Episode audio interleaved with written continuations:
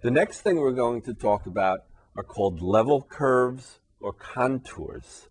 And this, this particular topic doesn't um, have anything to do with calculus or derivatives or partial derivatives, but it does have to do with the geometry of functions of several variables. So um, what we have is a function, right? z equals f of xy. So this would define what? A surface in three-dimensional space, right? So we have x, y, and then the function defines the z variable, and we would get some sort of a surface, right? Now, if z were held constant, if z were a constant like 5 or 3 or 7 or negative 12, right, then what is, what is that? Well, if z is equal to a constant, we talked about it, right? It's a plane parallel to the xy plane, right? So it's a plane like this, right? And if we cut, if again, if you think of the, that plane z equals a constant as a knife cutting our surface, right, then we will get a curve. Every point on that curve will have z equal to that constant, right, whatever it is, 5 or 7 or negative 17, right? And those curves are called level curves or contours.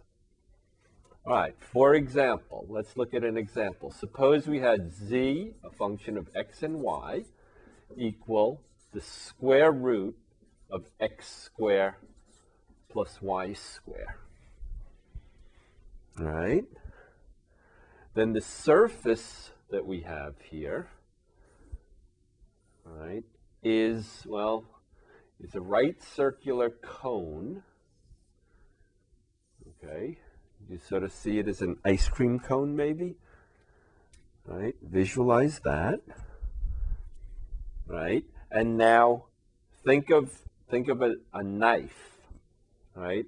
A knife slicing through that cone. Do you see the curve that you're going to get?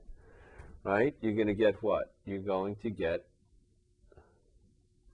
circles. Yes?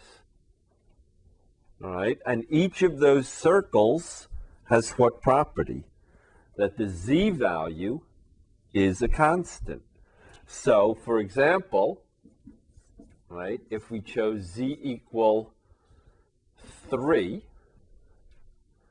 right, then what curve would we be talking about?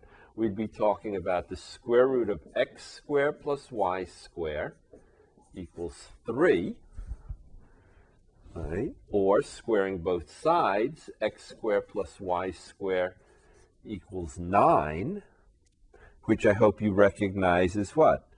Is a circle centered at the origin, right? With radius 3, right? If z were equal to, let's say, 5, then what? Then we would have the square root of x squared plus y squared equals 5. Right? Z is a constant, and f of xy is equal to z. Right? And again, if we square both sides, we would get x squared plus y squared equals 25, which again, I hope you recognize is what? A circle, right? Centered at the origin with radius 5, right? So if we come back to our drawing of the surface, right, it's a cone. And the higher up you go, which means what? Z mm-hmm. is getting bigger. The bigger the circles, the bigger, bigger the level curves or contours become. All right, let's look at another example.